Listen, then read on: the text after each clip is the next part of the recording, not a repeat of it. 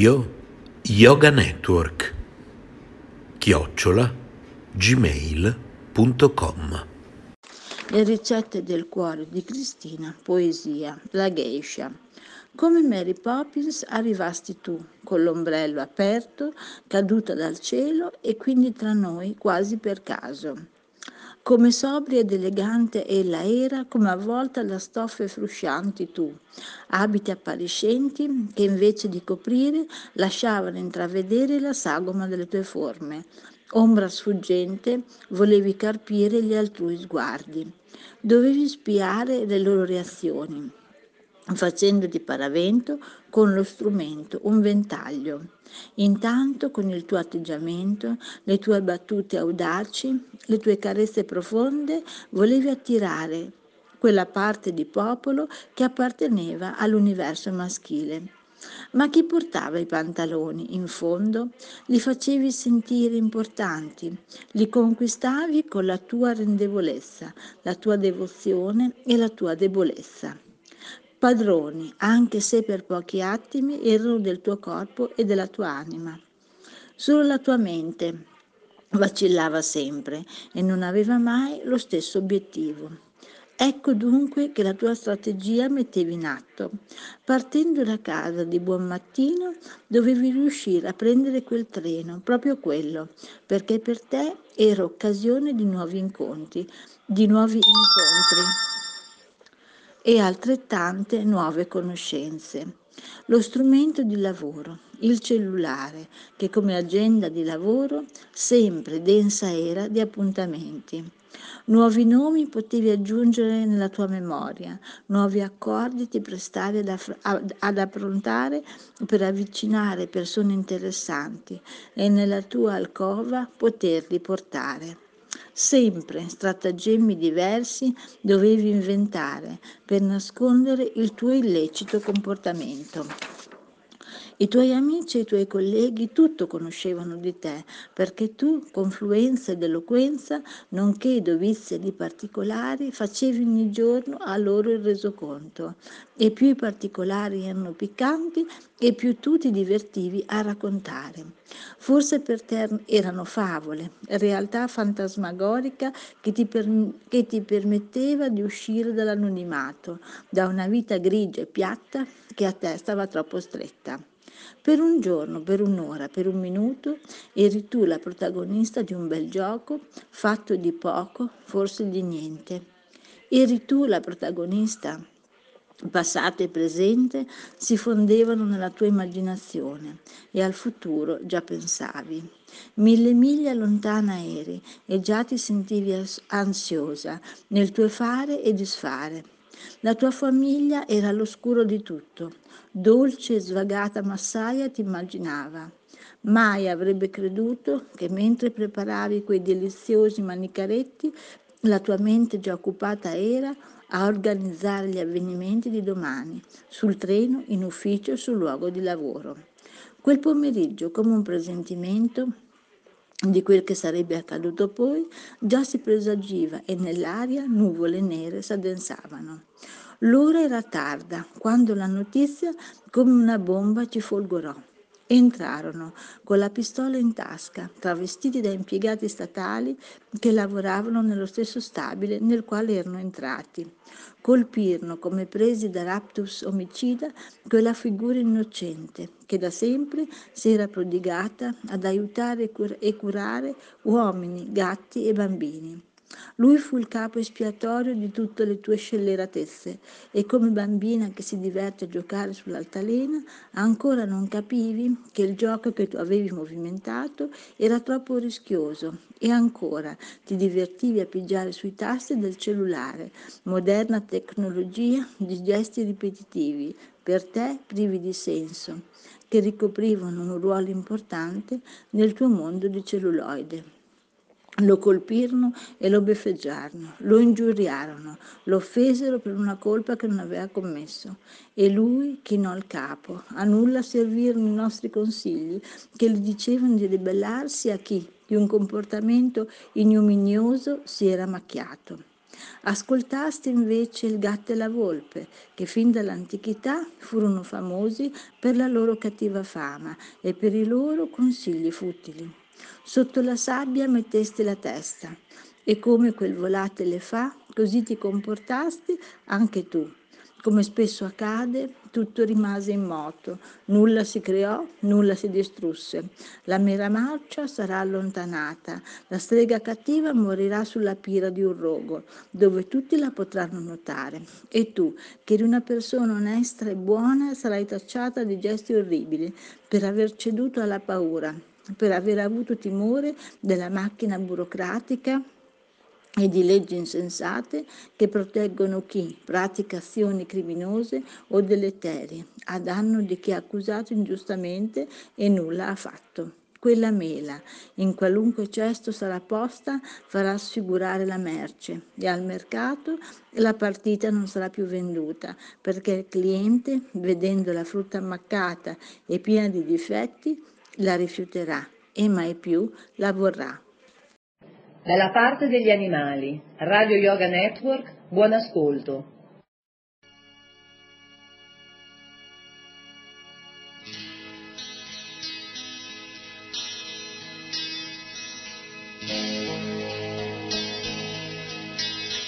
RKC presenta la Cetania Ceritamrita a cura di Radha Priya Dasi.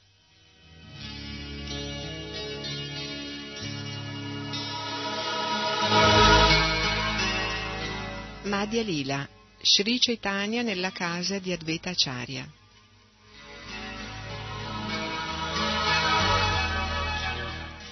Con queste parole Advaita Acharya portò ai due signori dell'acqua per lavarsi le mani. Allora i signori si sedettero e sorridendo cominciarono a mangiare il prasada. Nityananda Prabhu disse ho digiunato per tre giorni consecutivi e oggi speravo di poter rompere il digiuno. Benché Sri Chaitanya Mahaprabhu pensasse che quella quantità di cibo fosse enorme, Nityananda Prabhu, al contrario, pensava che fosse insignificante. Aveva digiunato per tre giorni e aveva sperato molto di poter rompere il digiuno quel giorno. In verità, egli disse, anche se Advaita Acharya mi ha invitato a pranzo, anche oggi dovrò digiunare. Così poco cibo non riuscirà nemmeno a riempire metà del mio stomaco. Advaita Acharya rispose, Signore, tu sei un mendicante in pellegrinaggio. Talvolta mangi frutti e radici e altre volte salti il pasto.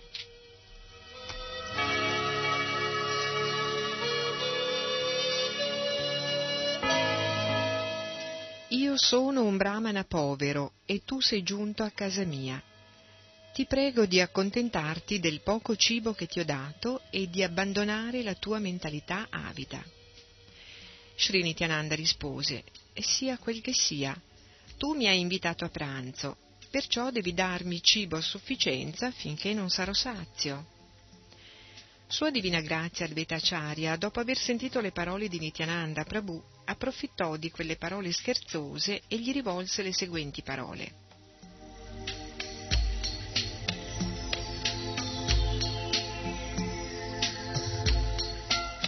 Sei un paramansa rinnegato e hai accettato l'ordine di rinuncia solo per riempirti lo stomaco.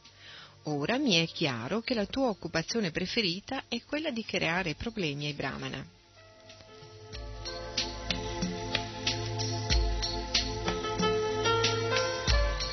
Advaitacharya accusò Nityananda Prabhu dicendo tu saresti capace di mangiare dieci o anche venti mana di riso. Come potrei procurarmi una simile quantità di riso? Tutto ciò che hai, anche se solo una manciata di riso, per favore, mangialo e alzati. Non mostrarci la tua pazzia spargendo qua e là gli avanzi del cibo.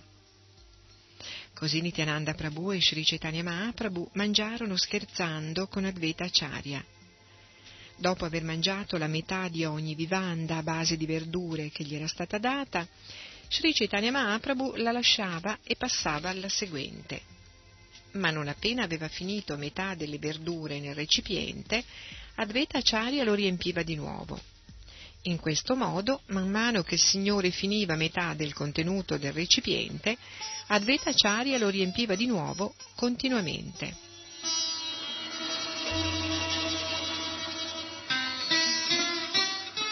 Dopo aver riempito un recipiente di verdure, Advaita Acharya chiese loro di mangiare ancora. Sri Chaitanya Mahaprabhu disse, quanto posso continuare a mangiare ancora? Advaita Acharya disse, per favore non lasciare nulla di quello che ti ho già dato. Di quello che sto per darti puoi mangiarne la metà e lasciare il resto.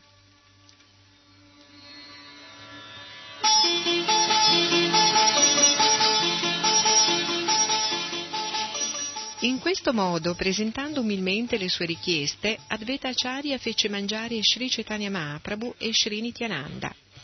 Così Chaitanya Mahaprabhu soddisfece tutti i desideri di Advaita Acharya.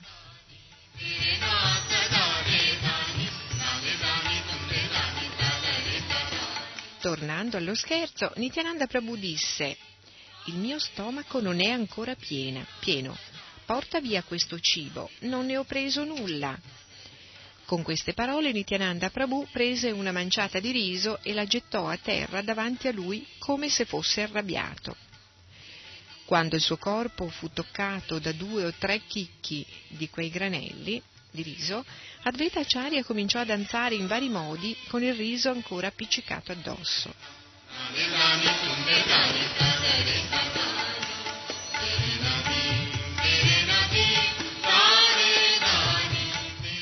Quando il riso gettato da Nityananda Prabhu aveva toccato il suo corpo, Advaita Acharya si era sentito purificato dagli avanzi di cibo gettati dal Paramahansa Nityananda, perciò aveva cominciato a danzare.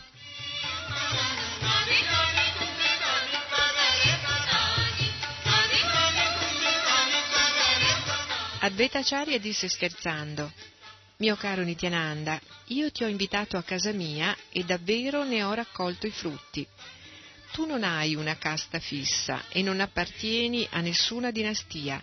Per natura sei un pazzo. Per farmi diventare pazzo come te, mi hai gettato gli avanzi del tuo cibo. Non sei neppure stato intimorito dal fatto che io sono un brahmana.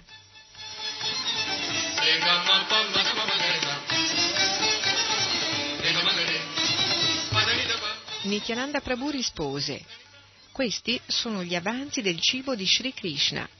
Se li consideri avanzi comuni, hai commesso un'offesa. Sri Nityananda Prabhu continuò. La tua offesa potrebbe essere neutralizzata soltanto se tu invitassi almeno cento sannyasi a casa tua e li nutrissi lautamente.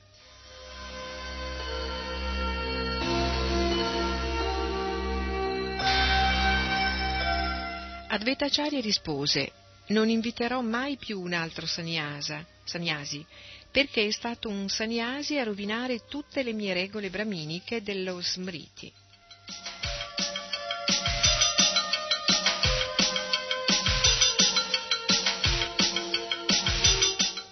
In seguito Advaita Acharya fece in modo che i due signori potessero lavarsi le mani e la bocca e li condusse a un bel letto dove essi poterono stendersi e riposare. Sri Advaitacharya offrì ai due signori chiodi di garofano e semi di cardamomo misti a fiori di tulasi affinché li masticassero per rinfrescarsi la bocca.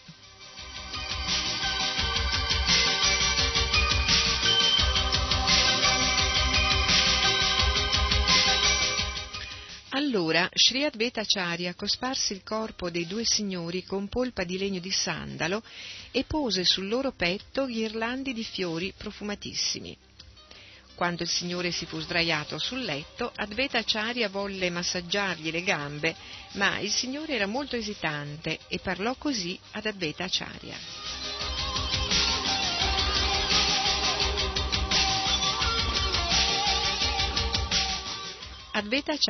tu mi hai fatto danzare come hai voluto, ora basta. Vai a mangiare insieme con Mukunda e Aridas.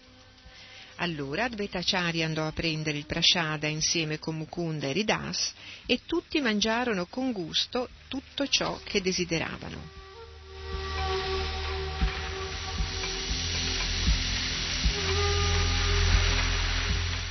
Quando si seppe a Santipura che Sri Chaitanya Mahaprabhu si era fermato là, immediatamente tutti arrivarono a vedere i suoi piedi di loto. Tutti, molto soddisfatti, presero a gridare il santo nome del Signore. Hari, Hari! In realtà furono tutti colpiti dalla meraviglia nel contemplare la bellezza del Signore.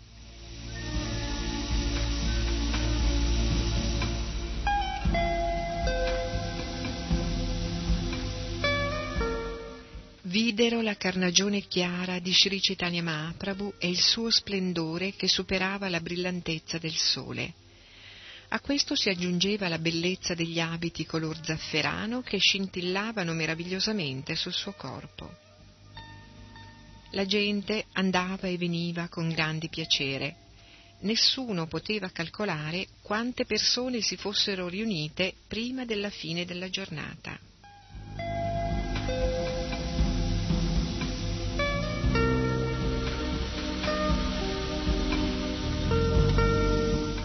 Non appena fu sera, Advaita Acharya cominciò il canto collettivo.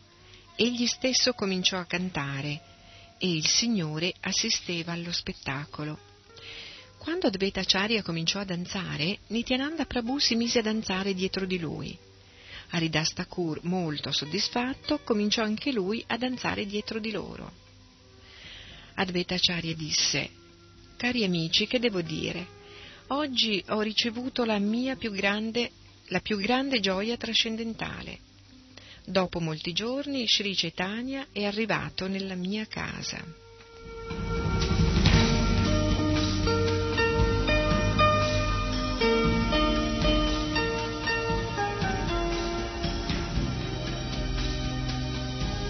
Advaita Acharya guidava il gruppo del Sankirtan e con grande piacere cantò questo verso.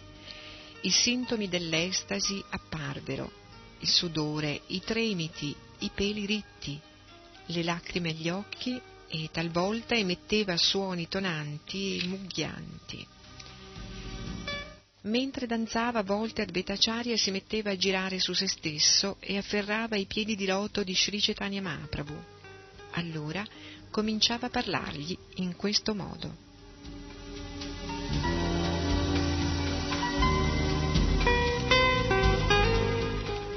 Sri Advaita Acharya diceva Per molti giorni sei riuscito a sfuggirmi con i tuoi trucchi.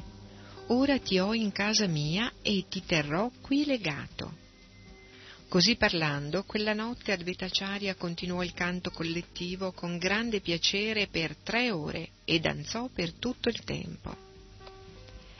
Vedendo Advaita Acharya danzare in quel modo, Sri Chaitanya provava l'estasi dell'amore per Krishna e a causa della separazione sentiva crescere le onde e il fuoco dell'amore.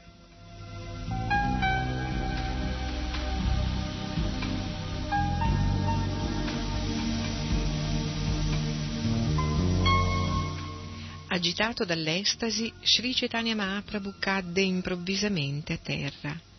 Vedendolo cadere privo di sensi, Advaita Acharya interruppe la sua danza. Assistendo all'estasi di Sri Chaitanya Mahaprabhu, Mukunda comprese i sentimenti del Signore e cominciò a recitare molti versi che accrescevano la forza dell'estasi del Signore.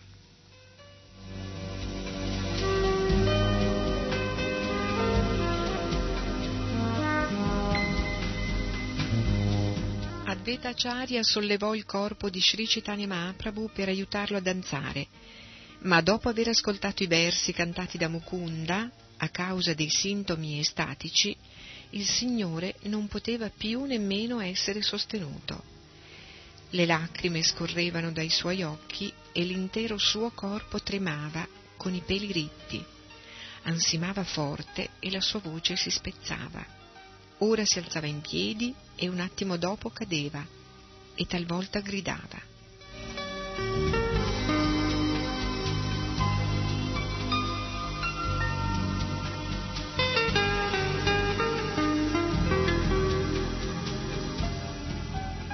Mukunda cantava Mia cara e intima amica, che cosa mi è dunque successo? Per gli effetti del veleno dell'amore per Krishna soffro tremendamente nel corpo e nella mente. ecco ciò che sento. La mia mente arde giorno e notte e non trovo sollievo. Se potessi andare in qualche luogo per incontrare Krishna, volerei là immediatamente.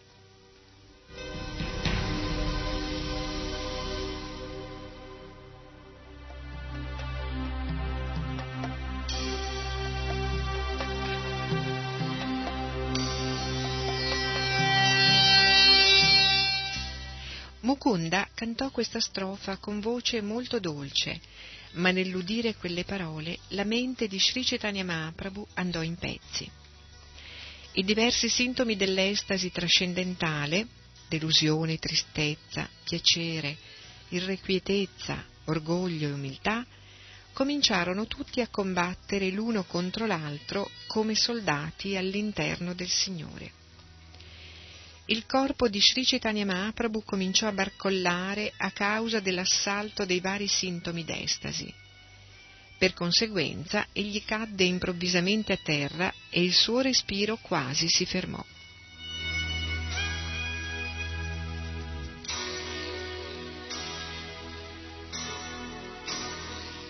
Vedendo le condizioni del Signore, tutti i devoti furono presi da una grande ansia poi, all'improvviso, il Signore si alzò e cominciò a emettere suoni rombanti. Quando si fu alzato, il Signore disse, Continuate a parlare, continuate a parlare. E così prese a danzare travolto dal piacere. Nessuno poteva capire le potenti ondate della sua estasi.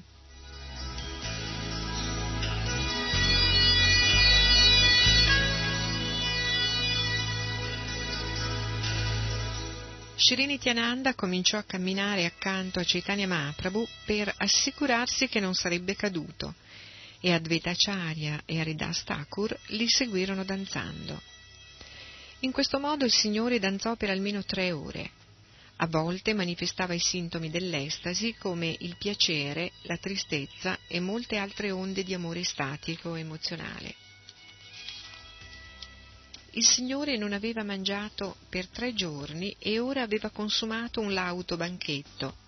Così, danzando e saltando, si era un po' affaticato. Completamente immerso nell'amore per Dio, non si rendeva conto della sua stanchezza, ma Nityananda Prabhu lo afferrò, interrompendo la sua danza.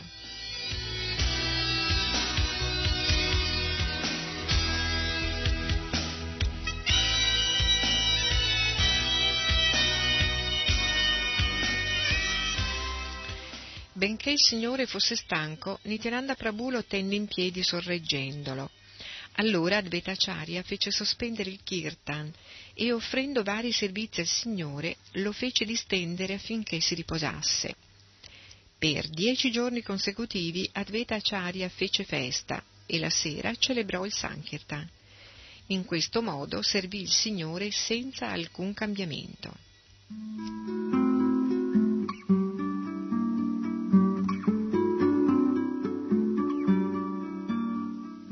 Mattino Chandrasekhar andò a prendere Sacimata a casa sua con molti devoti e la fece sedere su una portantina. Così tutta la gente della città di Nadia, donne, bambini e vecchi, arrivò là e la folla continuava ad aumentare.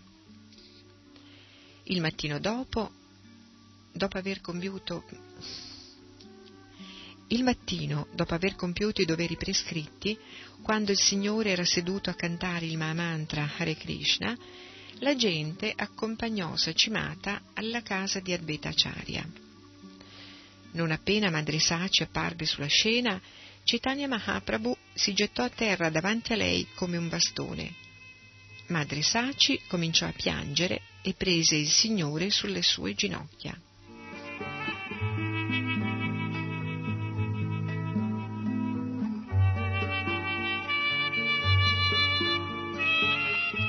Entrambi erano sopraffatti dall'emozione durante questo incontro.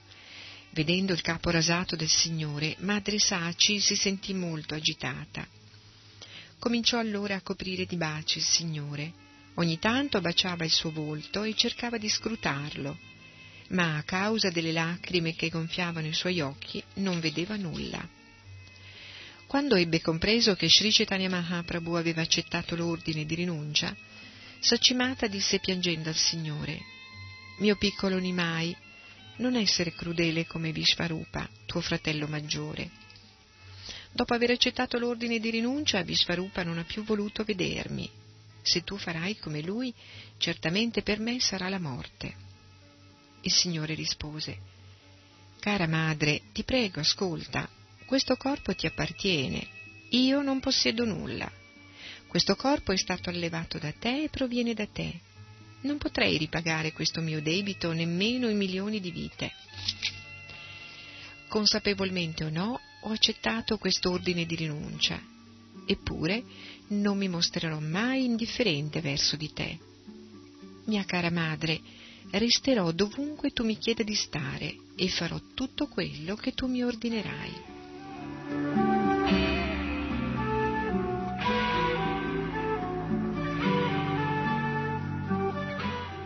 Con queste parole il Signore offrì ripetutamente i suoi omaggi a sua madre e lei, soddisfatta, continuava ad abbracciarlo. Poi Advaitacharya portò Madre Saci in casa e il Signore si accinse immediatamente a incontrare tutti i devoti. Incontrò tutti i devoti uno dopo l'altro e guardandoli tutti in viso a uno a uno li abbracciò forte.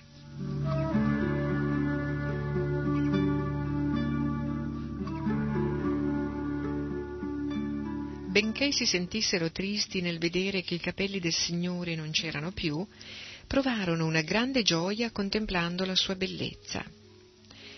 Shrivasa, Ramai, Vidyanidi, Gadadara, Gangadasa, Vakreshvara, Murari, Suklambara, Budimanta, Nandana, Sridhara, Vya Vasudeva, Damodara, Mukunda, Sanjaya e tutti gli altri, tutti quelli che riesco a menzionare, anzi tutti gli abitanti di Navadvipa, arrivarono là e furono ricevuti dal Signore con grandi sorrisi e sguardi misericordiosi.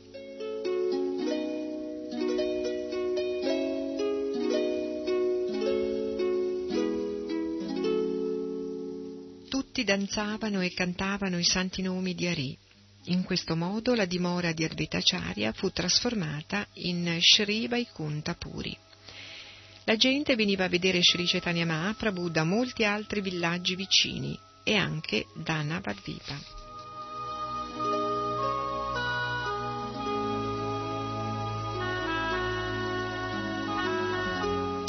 A tutti quelli che venivano a vedere il Signore dai villaggi vicini e specialmente agli abitanti di Navadvipa, Advaitacharya assegnò un alloggio e tutto il cibo necessario per molti giorni. Egli provvide a tutto nel modo migliore. Le risorse di Advaitacharya erano inesauribili e indistruttibili. Mentre si serviva dei molti beni e delle numerose agevolazioni, altrettante ne apparivano.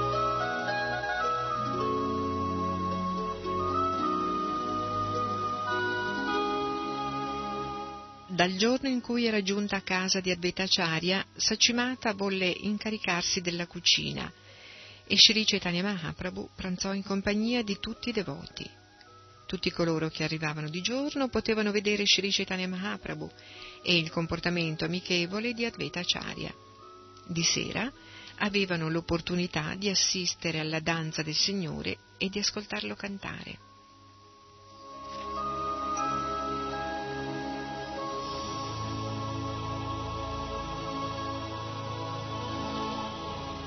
Mentre si dedicava al kirtan, il Signore manifestava tutti i sintomi trascendentali. Immobilizzato dallo sbalordimento, tremava. I peli si rizzavano sul suo corpo e la sua voce si spezzava. Egli, tra le lacrime, appariva devastato. Spesso il Signore inciampava e cadeva a terra, allora Madre Saci piangeva. Srimati Sacimata, vedendo che Nimai cadeva a terra, pensava che si sarebbe fatto male con esclamazioni di dolore si rivolse a Sri Vishnu. Mio caro Signore, ti prego, concedimi una benedizione come risultato del servizio che ti ho reso fin dall'infanzia. Quando Nimai cade a terra, ti prego, non fargli sentire dolore.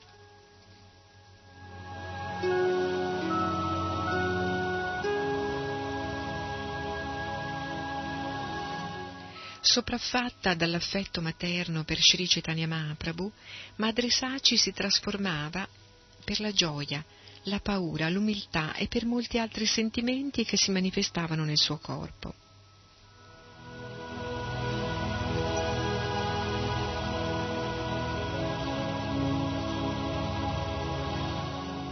Poiché Advaita Acharya stava offrendo carità e cibo a Sri Chaitanya Mahaprabhu, anche gli altri devoti, guidati da Srivas Thakur, desiderarono offrirgli l'elemosina e invitarlo a pranzo. Ascoltando le proposte fatte dagli altri devoti del Signore, Madre Saci disse loro, Quante volte avrò la possibilità di vedere Nimai? Per quanto vi riguarda, voi potrete incontrare Nimai, Sri Chaitanya Mahaprabhu, tutte le volte che vorrete in qualche altro luogo. Ma quante possibilità avrò io di vederlo di nuovo? Dovrò rimanere a casa e un sannyasi non torna mai a casa sua. Madri Saci implorò tutti i devoti di farle questa carità. Finché Sri Chaitanya Mahaprabhu sarebbe rimasto nella casa di Advaita Acharya, soltanto lei avrebbe cucinato per lui.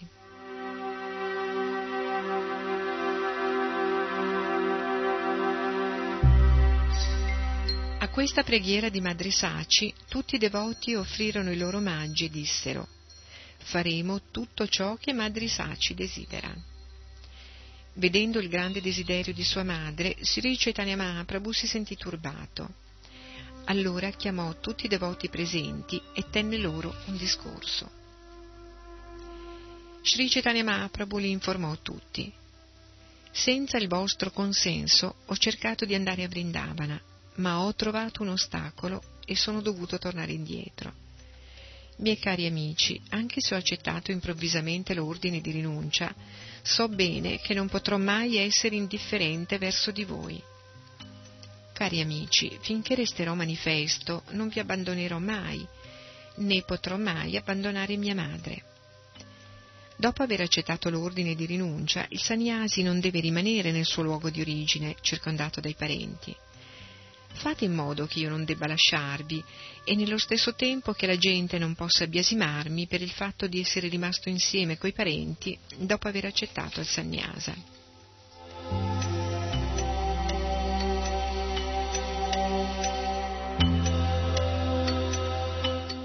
Dopo aver ascoltato queste affermazioni di Chaitanya Mahaprabhu, tutti i devoti guidati da Advaita Acharya andarono a parlare con Madre Saci, quando le riferirono le parole di Sri Chaitanya, Madre Saci, che è la madre dell'universo, cominciò a parlare. Disse, sarebbe per me una grande gioia se Nimai, Sri Chaitanya Mahaprabhu, rimanesse qui, ma nello stesso tempo mi sentirei molto infelice se qualcuno lo criticasse.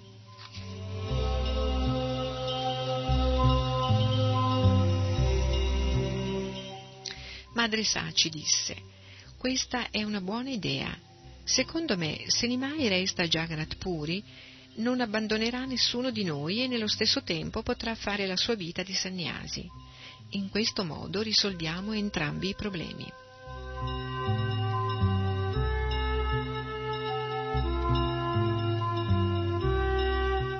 Poiché Jagannath Puri e Navadvip sono intimamente collegate tra loro come se fossero due stanze della stessa casa, Generalmente gli abitanti di Navadvip vanno a Jagannath Puri e spesso quelli che vivono a Jagannath Puri vanno a Navadvip. Questo continuo andare e venire sarà utile per avere notizie di Sri Chaitanya. In questo modo potrò avere sue notizie. Tutti voi devoti potrete andare e venire e qualche volta anche lui potrebbe venire a bagnarsi nel Gange. Non mi preoccupo della mia felicità o infelicità personale, ma solo della sua felicità in realtà la sua felicità è la mia.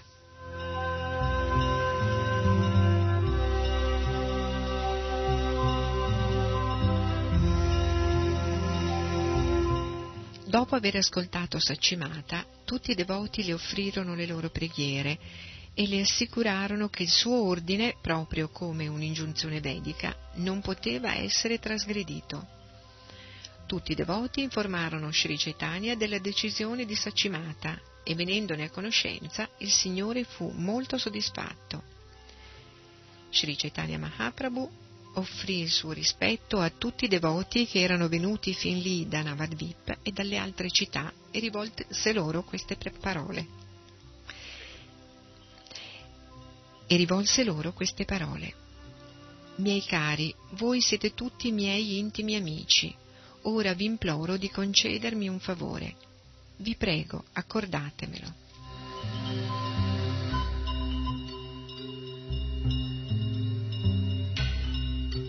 Sri Chaitanya Mahaprabhu chiese a tutti loro di tornare a casa e di cominciare a cantare tutti insieme il, suo santo, il santo nome. Chiese loro anche di adorare Krishna, di cantare il suo santo nome e di parlare dei suoi santi divertimenti.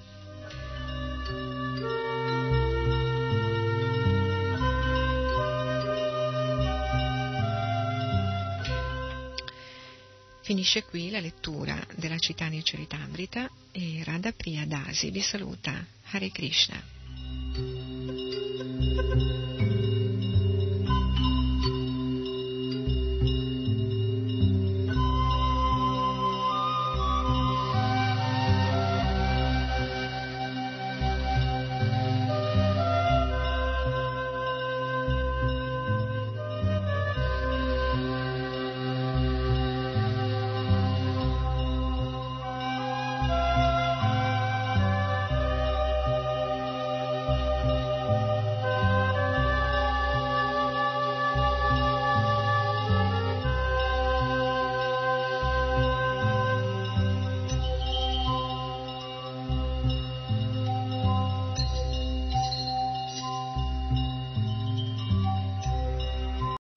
Radio Yoga Network chiocciola gmail.com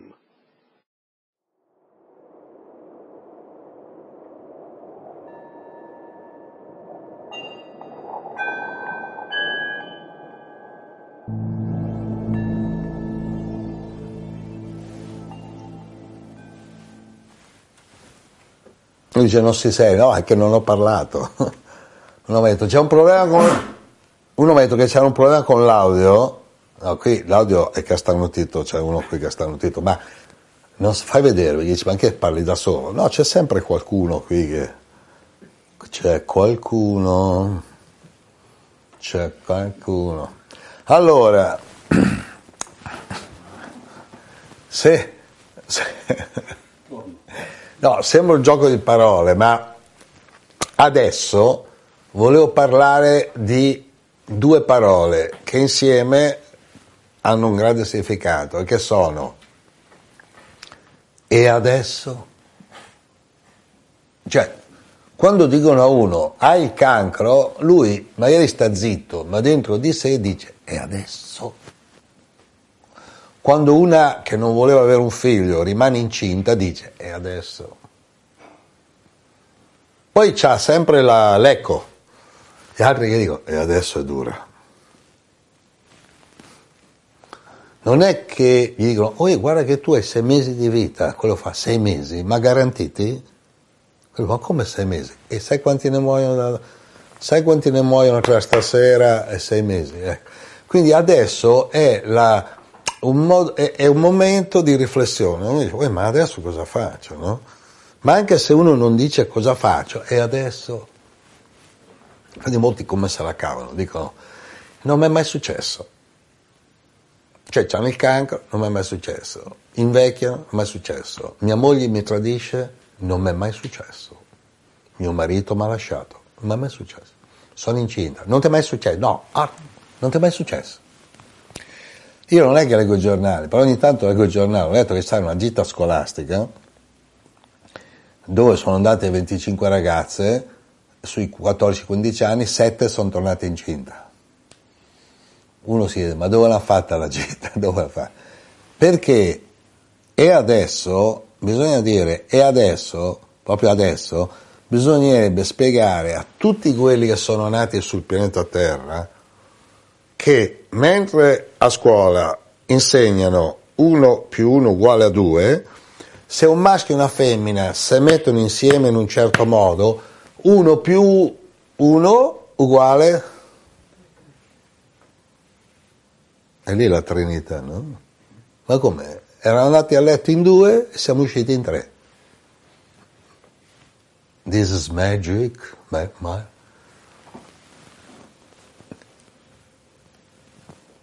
io mi ritrovo che se dico che sono contro l'aborto, sono di destra.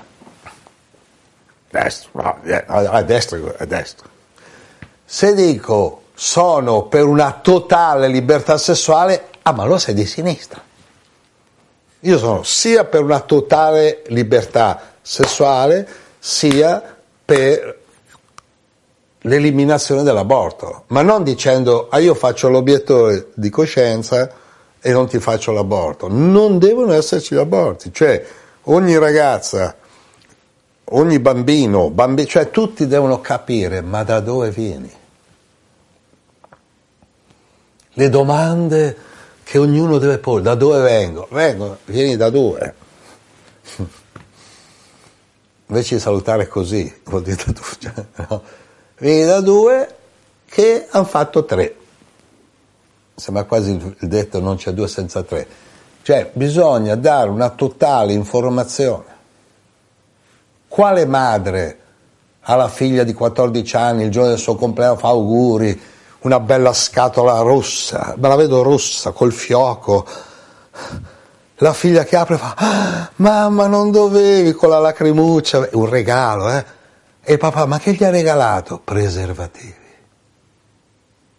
No, se c'è qualche mamma che l'ha fatto, mi telefona e glieli regalo io, cioè anche alla mamma, cioè nel senso, ma perché non regalare alle figlie i preservativi? Quando la parola preservare è una parola positiva. Volevamo preservare la tua giovinezza da un inconveniente. Volevamo evitare che tu un giorno ti svegliassi dicendo e adesso? E poi quando lo dice alla mamma, la mamma fa e adesso come lo diciamo al papà? Poi il papà si è rintronato, fa "Eh, adesso come lo diciamo ai nonni? E già perché una prima di avere rapporti sessuali deve avere autorizzazione dei nonni, degli zii, della figlia, della cognata, della- dall'aldilà, di andare alla tomba, di... "Oh, eh". E adesso? E adesso? Che facciamo? no? Io ho visto gente cattolica che ha fatto l'aborto di nascosto. Ma che ma, no.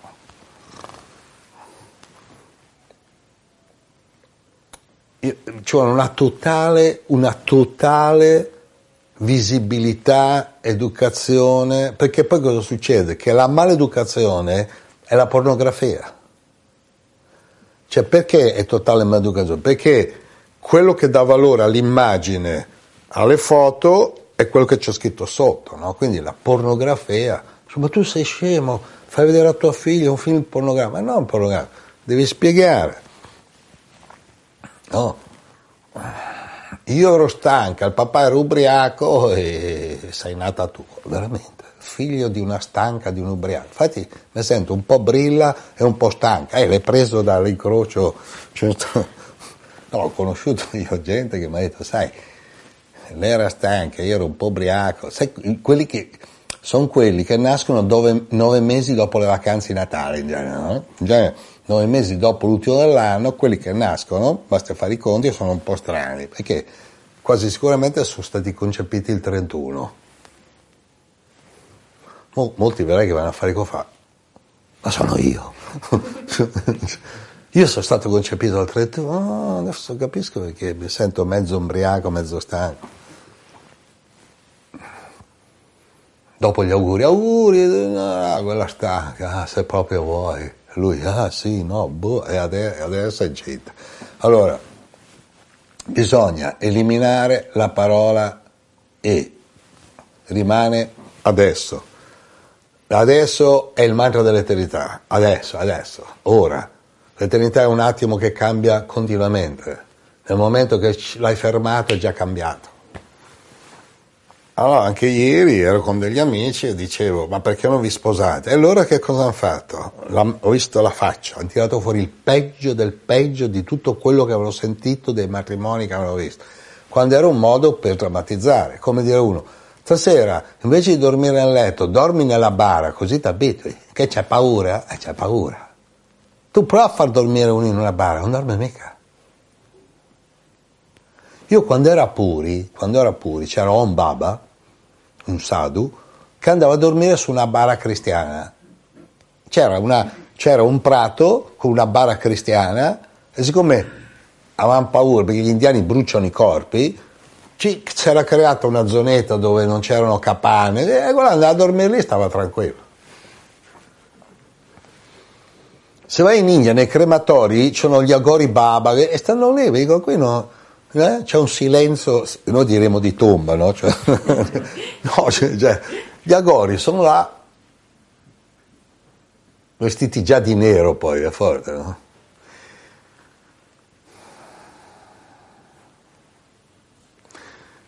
Gli agori hanno i capelli lunghi come gli altri Baba, ma vanno vestiti di nero, perché il nero è il colore del passaggio tra una dimensione e l'altra. Infatti, quelli che hanno avuto esperienze premorte dicono che a un certo punto hanno avuto un'emozione così, ah, hanno visto tutto nero, poi hanno visto una luce che si avvicinava e quindi L'unico modo per descriverlo in italiano è come quando in un tunnel vedi una luce che si avvicina o sei tu che ti avvicini alla luce, la luce si allarga e poi diventa tutta luce fuori dal tunnel, ma non c'è nessun tunnel, è solo un modo geografico di spiegare che c'è un passaggio energetico. No? Ma loro perché non hanno paura gli agori di...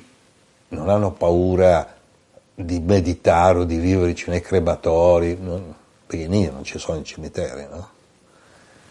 È perché non hanno paura, appunto. No? Quindi allora perché uno ha paura del matrimonio, ha paura di rimanere incinta, ha paura, è perché sa già come va a finire. Ma allora i genitori perché non spiegano come si fa a rimanere incinta a una ragazza o a un ragazzo? No? Lui non rimane incinta, però non è che fa piacere sapere che tuo figlio viene buttato nella discarica lì dell'ospedale. No, oh, il problema è perché dice, ma oh, il problema è suo. Sì, ma in realtà anche tu, anche se fai finta, no.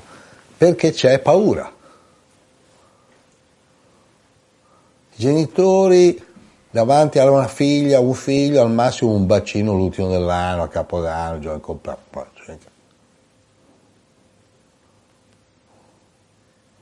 Non è che a tavola dicono... Eh,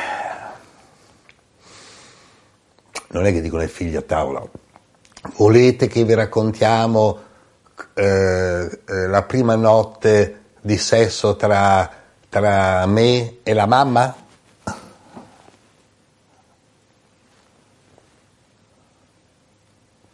Io ho visto, ma non, non penso di essere uno che molti quando diventano genitori, perlomeno io, l'esperienza che ho fatto io, chiamano l'un l'altro mamma e papà. No? Non si chiamano più per nome, no? Perché ci sono i figli e dicono la mamma, cioè il padre parla con i figli, cioè, ha detto la mamma, ha detto il papà. Poi ho visto certi che sono diventati nonni, quindi tre generazioni, e in genere sono le donne che anche quando parlano con i figli, parlando del padre, quindi che è diventato nonno, lo chiamano il nonno. Chiama. Quindi quello per 20-30 anni era il papà, diventato nonno anche per i figli. Il nonno. Ma cosa pensa una nipotina di 15 anni? Pensa che il nonno non ha mai avuto rapporti sessuali, lo vedi vecchio lì, c'è il nonno, ti immagini il nonno che... Ah, ah, ah, no, no. Quindi c'è l'ultima fascia prima del cimitero, i nonni assessuati. Al massimo col vino, salute! Boom. Che è successo? È andato il nonno. Eh il nonno etilico. La nonna, ti immagini una tutta lì, quella lì che può mettere in bocca, adesso io non dico che cosa, però se uno non capisce. No? cosa ha messo in bocca la nonna? Ma perché la nonna cosa fa? Dovrebbe insegnare alla nipote cosa mettere in bocca. Io ho visto dei nonni che rimproveravano dei bambini piccoli, non mettere in bocca, eh, però che cosa, no? Cioè, perché i bambini qualunque cosa vedono la mettono in bocca, no? Quindi se fosse per il bambino ciuccia tutto. È per quello che i pedofili sono delinquenti. Il pedofilo è un delinquente, perché piglia il bambino, gli dà lecca lecca e quello si abitua al lecca lecca. Poi un giorno sostituisce lecca lecca e il bambino lecca ancora. Dici, ma, ma che dico? Eh, dico, poi cosa succede? Che il 95% dei pedofili sono bambini che sono stati molestati da piccoli. Quindi occhio. Un pedofilo corrompe 10 bambini, di questi 10, 7 diventeranno pedofili. Perché hanno registrato che non era così brutto, eh? Lecca lecca, chitti chitti, no? Sono gli adulti, ah che schifo, eh. poi in privato leccano pure loro, ma allora cosa stai... Cosa...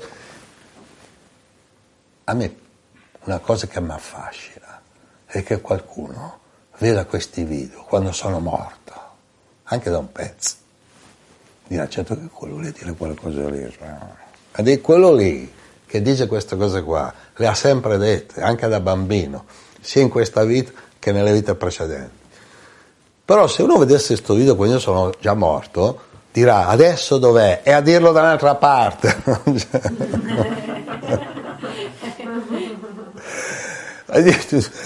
eh? Cioè, quando ero bambino dicevo, Gesù Cristo diceva, i cieli e la terra passeranno, ma le mie parole non passeranno. Ma come che c'aveva già i registratori, no? Do, do, perché ho detto questa frase? Perché Gesù apparteneva a una linea di maestri, poi puoi dire che è Dio, un maestro, i musulmani dicono che è solo profeta, non è Dio, altri dicono che è solo maestro, non è Dio, qualcuno dice che è maestro, Dio, profeta, tutto lui, va bene, però Gesù è Gesù. Allora dicendo quella frase, i cieli e la terra passeranno, le mie parole passeranno, sta semplicemente spiegando che se uno vuole avere accesso a quello che ha detto Gesù, deve entrare nel registratore cosmico, che si chiama Akash, che è il quinto elemento. Per cui se io ho una penna, questa penna è fatta di quattro elementi, in parte, so, è fatta di terra, aria, acqua e fuoco, quattro elementi. Quelli studiati dalla filosofia greca. Ma c'è il quinto elemento, chiamato anche la quinta essenza dagli alchimisti, chiamato in sanscrito Akash, che è l'elemento contenitore. Essendo onnipervadente, sarebbe lo spazio infinito il quinto elemento, che ha il potere, essendo energia interattiva, di registrare tutto quello che succede.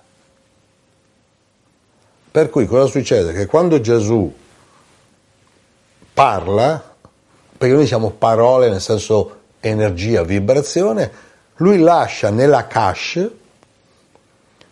che è il quinto elemento in sanscrito, in, in India certi chiamano la Kash anche il cielo, nel senso lo spazio, l'infinito, lascia questo messaggio. Allora cosa fa uno nel 2014, 15, nel 2100 o nel 3000? Cosa deve fare? Entrare in sintonia con chi? Oggi c'è internet, una volta non c'era, ma oggi se tu guardi Giorgio Cerquetti su internet te ne escono 70.000 voci, magari domani 100.000. Se tu metti Corriere della Sera escono un milione di voci. Però devi mettere Corriere della Sera, Giorgio Cerquetti. Quindi che cosa devi mettere nella cache? Gesù Cristo. Nel momento in cui tu metti in stato meditativo Gesù Cristo, visualizzi, se il tuo livello di coscienza è alto, entri in contatto con Gesù Cristo. Questo lo dico io, ma lo diceva anche un altro, che ho incontrato nel 1987, padre Ernetti.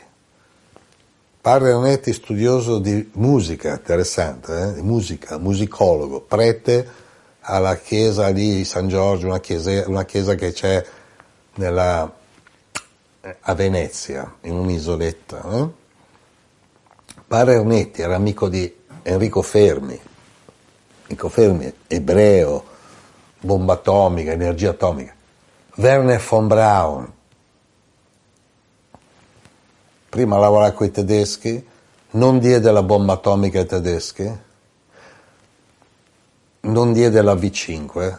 Allora, Werner von Braun è quel barone, il barone Werner von Braun, 18 anni, andò alla società aeronautica tedesca dicendo, sì, ma questo tra la prima e la seconda guerra mondiale, eh?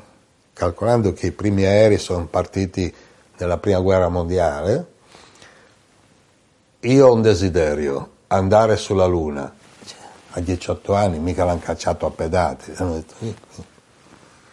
Poi facciamo un salto, è quello che nel 1969 il, il, lo scienziato tedesco Werner von Braun ha, ma, ha mandato gli astronauti sulla Luna. Lui aveva una nonna sensitiva.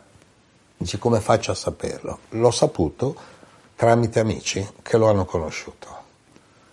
Il mio amico Russell Targ, che era un sensitivo ed era anche un fisico esperto di laser, energia, aveva fatto un gruppo di sensitivi. In questo gruppo di sensitivi si divertivano a vedere, si chiama telestesia in italiano, infatti non si usa perché chi è che vede a distanza? Si usa televisione. Telestesia è quando tu vedi a distanza senza mezzi meccanici, come telepatia Telepatia vuol dire trasmettere emozioni, non pensieri, pathos, non pensieri. Quindi, oh, telepatia, ho capito quello che pensi. Non è telepatia. Telepatia è quando percepisci le emozioni. Quando vedi quello che l'altro pensa, è chiaroveggenza. Mm? E lui aveva fatto una macchina basata sul biofeedback per addestrare le persone a diventare sensitivi. Era diventato amico di un astronauta, di quelli che è andato sulla Luna, Edgar Mitchell, che ho conosciuto anche Edgar Mitchell. Edgar Mitchell ne ha parlato con von Braun, von Braun l'ha invitato alla NASA, hanno preso la macchina, l'hanno tenuta top secret per addestrare gli astronauti a sviluppare poteri extrasensoriali. Perché? hanno scoperto che in assenza di forza di gravità, cioè praticamente la mente non è soggetta alla forza di gravità, è il corpo. Per quello che la gente sogna di volare, sogna di volare perché sogna con la mente e la mente non essendo soggetta alla forza di gravità vola. Un certo Domenico Modugno chiamato Mimmo che poteva pure cantare, suonare la chitarra nelle trattorie così, un giorno fece un sogno. Penso che un sogno così non ritorni mai più. So, mi dipingevo le mani e la faccia di blu, blu, che è il colore del quinto chakra. Volare. Poi di un improvviso venivo dal mondo rapido, cioè vede la terra sempre più lontano poi mi pare con Migliaci gli ha fatto mettere Conte, cioè ci ha fatto uscire una alla fine, no? Conte, che non c'entrava nel sogno, era solo lui. Poi ha detto qua se non ci metti uno, vanno a Sanremo, pensava a questo arriverà terzultimo, ha vinto. Nel blu dipinto di blu, blu, che è il colore dell'energia pura, Krishna è blu. Quindi c'è gente che ha capito. Allora Parernetti con un gruppo di amici, tra cui c'era Enrico Fermi e Werner von Braun, allora von Braun crea un missile V2 che partiva dalla Germania e cadeva su Londra, dove cade cade, per cui tu all'improvviso poteva arrivarti 200 kg di tritolo su, su Londra così. Però per arrivare a New York ci volevano più chilometri allora lui ha creato la V5, ma non l'ha data a Hitler. Poi a Pneemunde aveva fatto delle ricerche, era una base militare tedesca, per produrre la bomba atomica, ma non gliel'ha data. Tant'è che lui viene arrestato dall'SS.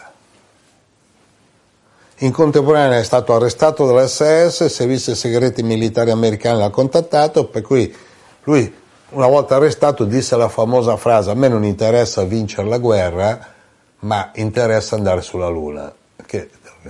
Poi finita la guerra, lui e 140 eh, ingegneri eh, chiamati nazisti o tedeschi vanno in America, creano il programma Apollo, poi interessante che prende il nome di Apollo, di un Deva, quelli chiamati dei, e alto 110 metri, un missile alto 110 metri, e va sulla Luna. Vabbè. Ma perché queste cose? Perché Parra Ernetti a un certo punto dice, ma se la televisione ti fa vedere a distanza, potremmo fare un televisore che ti fa vedere il passato, perché è rimasto colpito da i cieli e la terra passeranno, le mie parole non passeranno. E chi ti va a intercettare? Un'opera musicale il cui testo è andato perduto e l'ha ricopiato e cosa dice a Gesù Cristo? Corre voce che il Vaticano ha, ha fatto sparire tutto, perché ti immagini mandare delle registrazioni di Gesù Cristo, cosa ha detto, no? A parte che lo sappiamo cosa ha detto, ama il prossimo tuo come te stesso. Mentre Mosè Mosè ha dovuto non far questo, a parte che se Mosè avesse detto due frasi, evita di causare dolore e sofferenza a te e altre entità viventi, sii onesto. Se diceva sii onesto, chiappa, ne acchiappava 200 di comandamenti. Dio mi ha detto sii onesto, di dire a tutti sii onesto, eh, no, lui fa eh, non far questo, non far questo. Così uno ha 10 comandamenti, come a scuola, come fa? Sono sufficiente perché ne seguo 6 su 10, quindi 6. Io ne seguo 7, oh, 7, eh? come Cocchi e Renato, dicevano, tu che voti più? 7 più, e tu cioè, allora sei che, ma eh, eh, non pretenderai mica che ne seguo 10 su 10, quindi dicendo 10 gli davo la possibilità che un paio, dai, oh, dai, facciamo mica perfezionisti, un paio si può sgarrare. Se però se ne diceva uno, sii onesto, quindi la frase è adesso, cancelliamola perché ogni momento è adesso. Quindi se quello che dico, perché tra un po' non parlo più, eh? ancora tre minuti, poi se quello che dico serve a evitare un aborto, serve a evitare che quando gli dicono hai sei mesi di vita, fare? Cioè, eh. Io ho conosciuto Martin Brofman che ha scritto un libro, corpo specchio della mente, no? rapporto corpo conosciuto, americano. Americano responsabile dei servizi computerizzati di Wall Street, che è il centro criminale del pianeta, cioè lì è la borsa valori che decide tutto, Wall Street, la strada del muro. No? È caduto The Wall, è caduto il muro di Berlino, ma il Wall di Street non casca mica, cioè la via del muro, Wall Street. Lui era uno dei responsabili dei sistemi computerizzati. Mi pare che gli hanno avuto un cancro alla nuca, proprio qua la beccaccia. E ha detto, tu hai tre mesi di vita e c'è allora cosa vado a lavorare a fare? Allora ha fatto un po' quello che gli pare. È andato al cinema, a Luna Park, è andato di casa. C'aveva un po' di soldi, ha detto faccio quello che mi pare. Andava a dormire a mezzanotte, no? si alzava alle due. Ha fatto un po' quello che gli pare.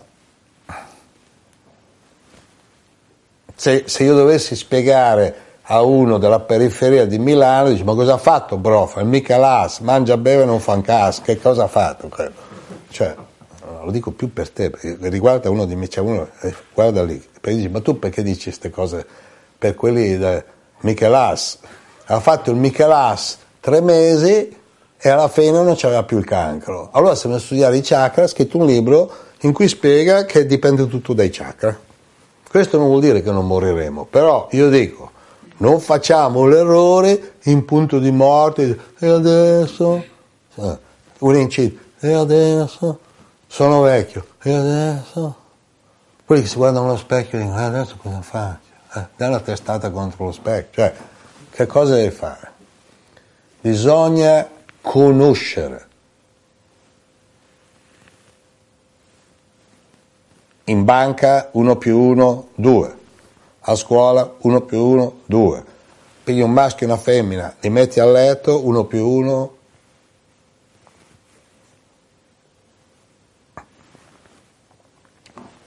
Pigli un maschio e una femmina, li metti a letto uno più uno, tre.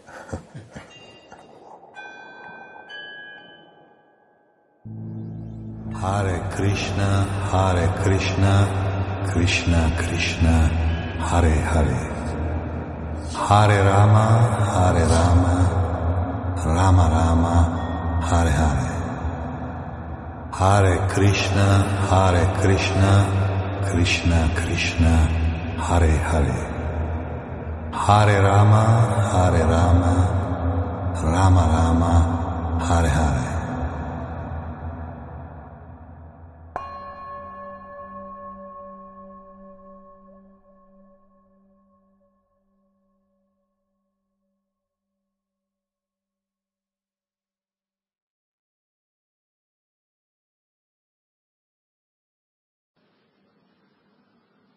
Radio Yoga Network chiocciola gmail.com